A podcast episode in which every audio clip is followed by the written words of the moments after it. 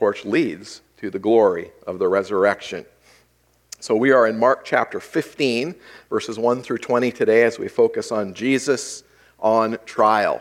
Well, Ethan Crispo hit a local Waffle House looking for a late night snack, but what he got instead was very much more so valuable. Crispo entered the Waffle House on his way home from a birthday party, and he immediately noticed a problem. The store was full of what he called hungry, heavily irritated customers.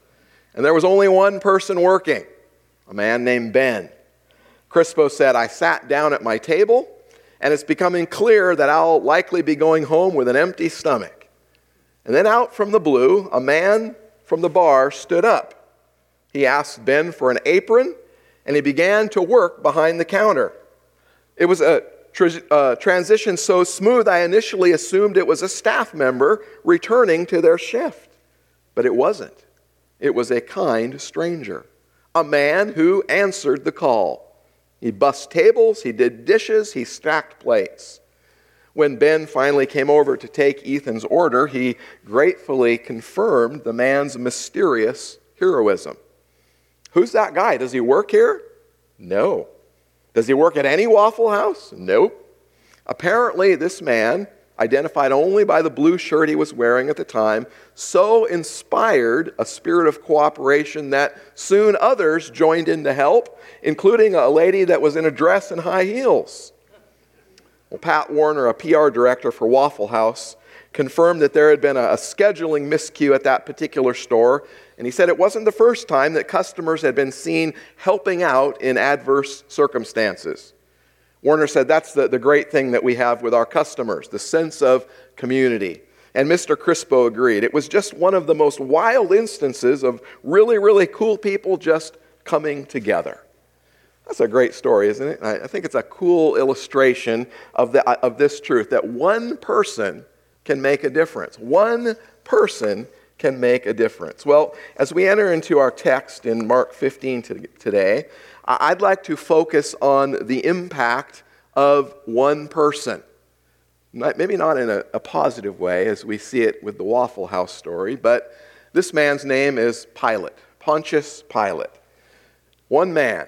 He served as the governor of the southern half of Palestine. He was directly responsible to the kingdom of Rome. His job description listed two primary responsibilities collect as many taxes as he could and keep the peace. Well, he struggled with that second one because there were constant revolutions and threats in Judea, much like the turmoil that we see in the Middle East today. Incidentally, archaeology has confirmed that what the Bible says about Pilate actually happened. I want to share with you here a picture of an inscription from a first century stone tablet that was dug up in the 1960s. It was found at Caesarea, which was the home base of Pontius Pilate. Well, when, when Pilate first came to power, he marched his armies through the city of Jerusalem to show his might. His troops carried the Roman banner, complete with an image of Caesar. And so the Jewish people objected. They objected to the graven image of Caesar on flags being marched through their city. And they protested for five long days. Finally, Pilate agreed to meet with the leaders, but then he surrounded them with his soldiers at that meeting and he threatened to kill all of them. The Jews were so angry that they bared their necks and they dared him to do so. Pilate backed down, and the graven images were reluctantly removed from the city of Jerusalem. Well, sometime later, Pilate built an aqueduct, and he financed it by stealing the temple treasury from the Jewish temple. That made the Jewish people more enraged and angry, and they started rioting in the streets. Pilate had his soldiers dressed as civilians, and they mingled with the mob, and as they did so, they clubbed many of the protesters to death. Caesar, back in Rome, received a number of written complaints about Pilate, and Pilate was on the hot seat. He couldn't afford another Jewish uprising. And so today, as we consider Jesus' arrest, the Gospels show us that Jesus had two primary trials, each with three parts. The religious trial in front of the religious Jewish leaders ended in Mark 14, and we're picking it up in Mark 15 when Jesus has a trial before Pontius Pilate. And I want you to notice as we follow the details of this trial, I want you to kind of put yourself in Pilate's sandals, if you would, in order to sense the dilemma that he's faced with as he wrestles, as he deliberates, and as he learns from his decision making. I think we can learn from it as well. So let's begin first with Pilate's dilemma. Pilate's dilemma. Verse 1 of our text tells us this As soon as it was morning, the chief priests held a consultation with the elders and scribes and the whole council, that is the Sanhedrin. And they bound Jesus and they led him away and they delivered him over to Pilate. Now, Pilate only met with the public from sunrise until noon. And so we see here that the religious leaders are first in line early that morning at the palace. The Jewish leaders know exactly what they want. They want to get rid of Jesus, they want him dead. But they needed Pilate to condemn Jesus to death. It's something that they couldn't do on their own. Notice also in the text it says Jesus is bound. Think of his hands and his feet being bound together. It was a way to give the impression that Jesus was dangerous, that he was a threat to public order as they drag him in front of Pilate. The word delivered might fulfill Jesus' own prophecy. We read earlier when we were in chapter 10 of Mark in verse 33 when Jesus himself said, The Son of Man will be delivered over to the chief priests and the scribes, and they will condemn him to death and deliver him over to the Gentiles. And so we see Jesus' own words coming to fruition. The Jewish leaders' charge against Jesus was blasphemy. But they knew that that was a religious charge and it wouldn't matter an iota to Mr. Pilate.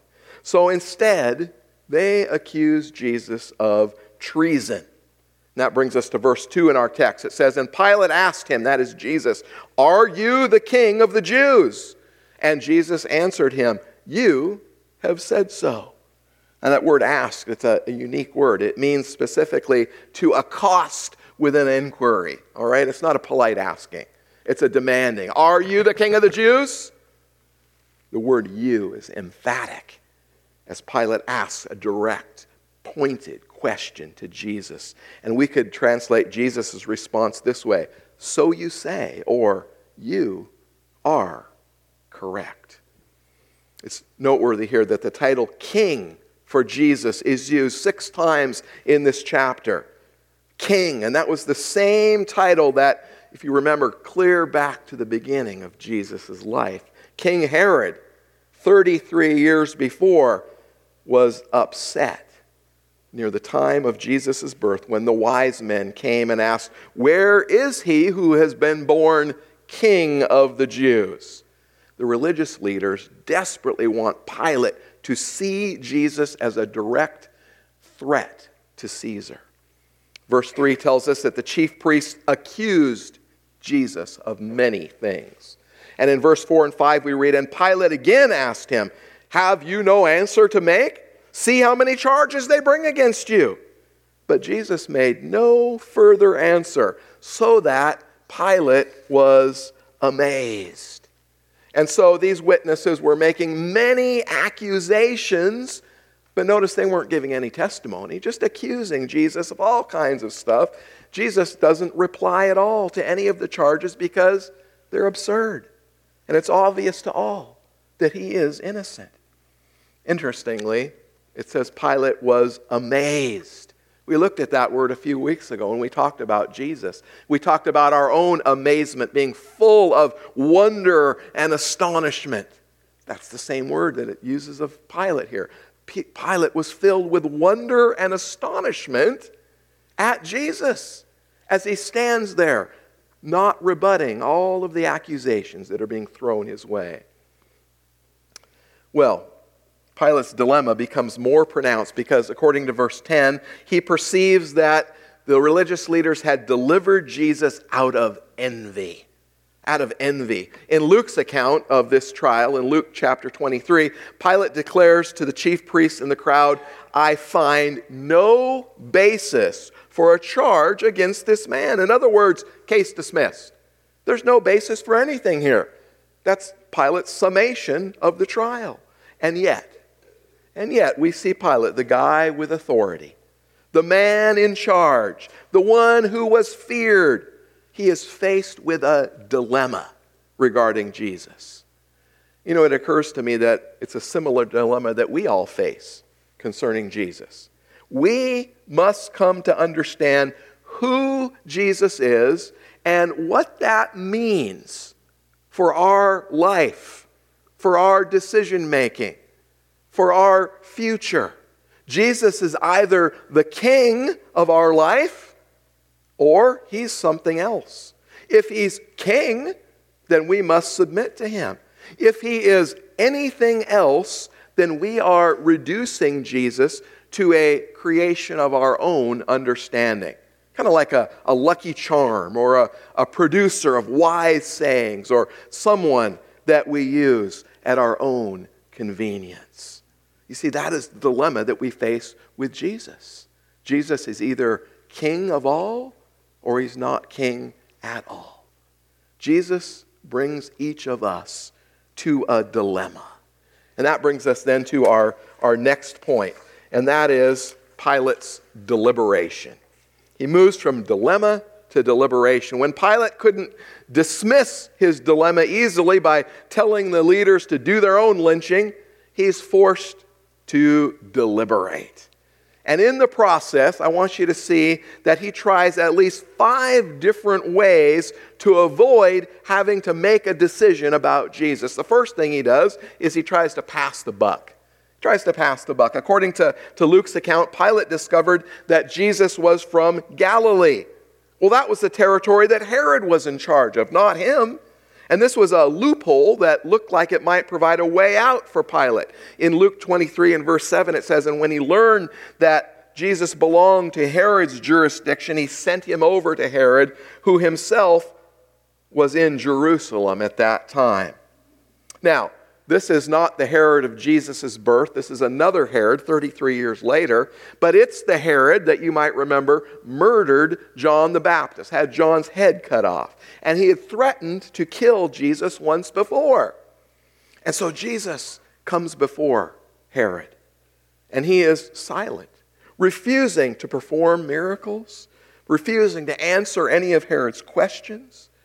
Well, Pilate saw Jesus as some sort of eccentric rabbi of some sort. Herod viewed him as an entertainer. He wants to see the show. But when Herod doesn't get the show he wants from Jesus, Luke tells us that he and his soldiers ridiculed and mocked Jesus and sent him back to Pilate. So Pilate tried to pass the buck, but it didn't work. And so next, Pilate looks for an easy way out. If he can't dismiss the case altogether and he can't transfer it to Herod, then maybe he can try a political maneuver. And so back to our text in verses 6 through 8. Now, at the feast, Pilate used to release for them one prisoner for whom they asked. And among the rebels in prison who had committed murder in the insurrection, there was a man called Barabbas. And the crowd came up and began to ask Pilate to do as he usually did for them. So, to keep a, a, lid on the explosive Passover time, remember, thousands of Jews were flowing into Jerusalem at this particular time of year, and Pilate was on edge trying to keep the peace. And so each year, in order to kind of appease the crowd, he would release one political prisoner, provided that there would be no trouble from the crowds. Well, he's hoping the offer of a Passover pardon this year will solve his problem. Now, Barabbas was what was called a zealot.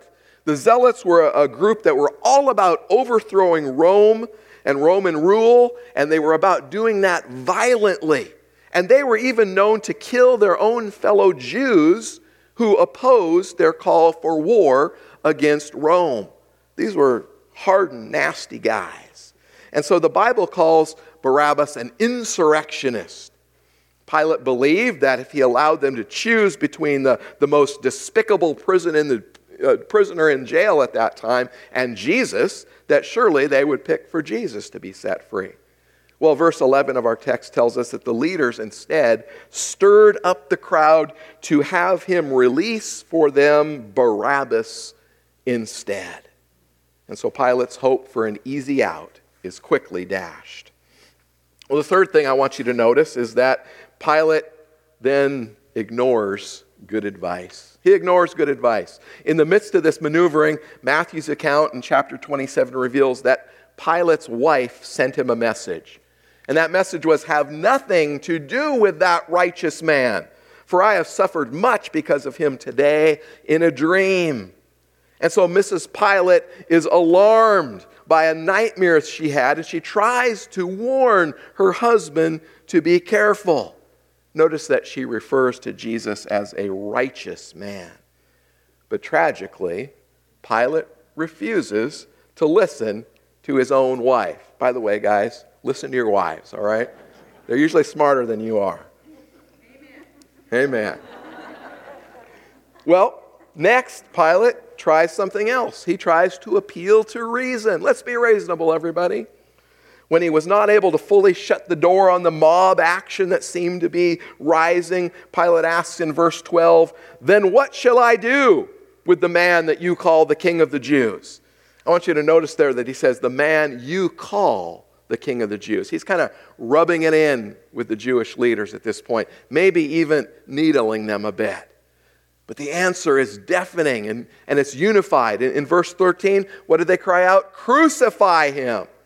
Pilate then tries to reason with them in verse 14, saying, Why? What evil has he done? They weren't all at all interested, though, in a rational discourse with Pilate at this point because their minds were made up and they shouted all the more, Crucify him! And so, his last effort, effort number five for Pilate, is he tries to please the people. And so, when the crowds cried out to have Christ crucified, we read in verse 15 of our text So Pilate, wishing to satisfy the crowd, released for them Barabbas and having scourged Jesus, he delivered him to be crucified. Now, Mark, in his gospel, he passes quickly over that scourging with just three words in English having scourged Jesus. Scourging, I want you to recognize, was a vicious and a bloody series of whippings. And it was designed to inflict maximum suffering while still prolonging the life of the victim. Roman soldiers had become experts at, surge, at scourging, at bringing people to the brink of death without causing death itself through these vicious beatings. I share that because I want you to know that all of this fulfills the prophecies of Isaiah some 700 years before the time of Jesus. In Isaiah 50, verse 6, it says, speaking of the Messiah, I gave my back to those who strike. Well, Jesus, after the scourging, is then presented to the people. Pilate was hoping they would relent after they'd seen this terrible, terrible punishment laid down upon Jesus. But he misjudged the venom, the hatred. Blood was in the water, and they were not to be dissuaded. And friends, that, that makes me think about this. When we deliberate about Jesus, you know, sometimes we look for ways out, ways out of his way.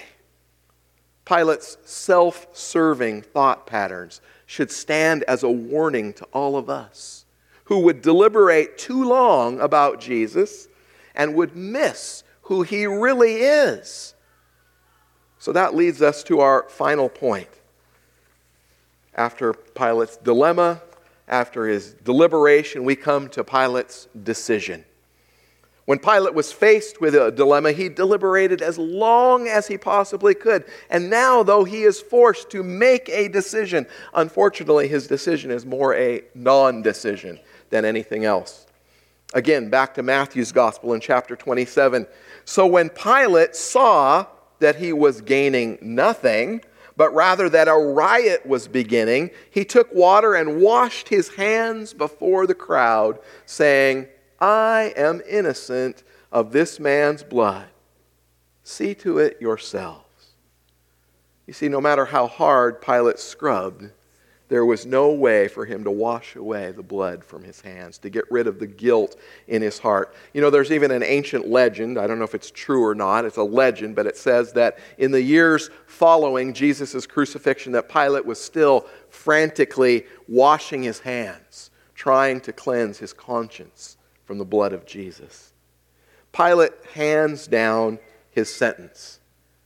The sentence is carried out, the handing down of the sentence is carried out at a place called Gabbatha, according to John chapter 19. And that refers to the, the stone pavement in front of the judgment seat that Pilate would have sat in. And that area included a, a flagstone inscribed by Roman soldiers with a pattern of etchings which they would have used to play a game called the Game of Kings. It was a dice game in which the playing piece was the prisoner of the day. And they would mock the prisoner as a trumped up king, which is exactly what happened to Jesus in verses 16 through 20 of our text. And the soldiers led him away inside the palace, that is the, the governor's headquarters. And they called together the whole battalion, and they clothed him in a purple cloak Purple was the, the color of royalty. And twisting together a crown of thorns, they put it on him. And they began to salute him Hail, King of the Jews! And they were striking his head with a reed, kind of to look like the scepter of the king, and spitting on him and kneeling down in homage in false worship to him. And when they had mocked him, they stripped him of the purple cloak and put his own clothes on him, and they led him out. That would be outside the city to crucify him. Well, friends, like, like Pilate, we are faced with a dilemma. What will we do with Jesus? Will we spend our energies deliberating about him? Perhaps even looking for excuses to get out of doing the right thing? Will we engage in some form of mental gymnastics or self self reasoning about Jesus, creating a, a savior of our, our own design, our own opinions?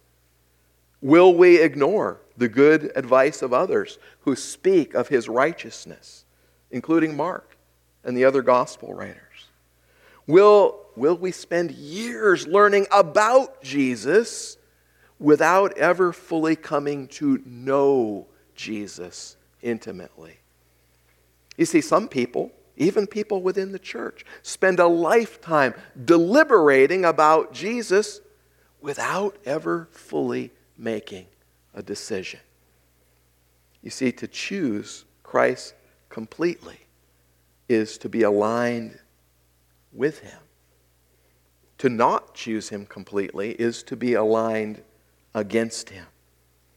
To not receive him as Savior now is to face him as judge later. Do nothing, and we end up in hell.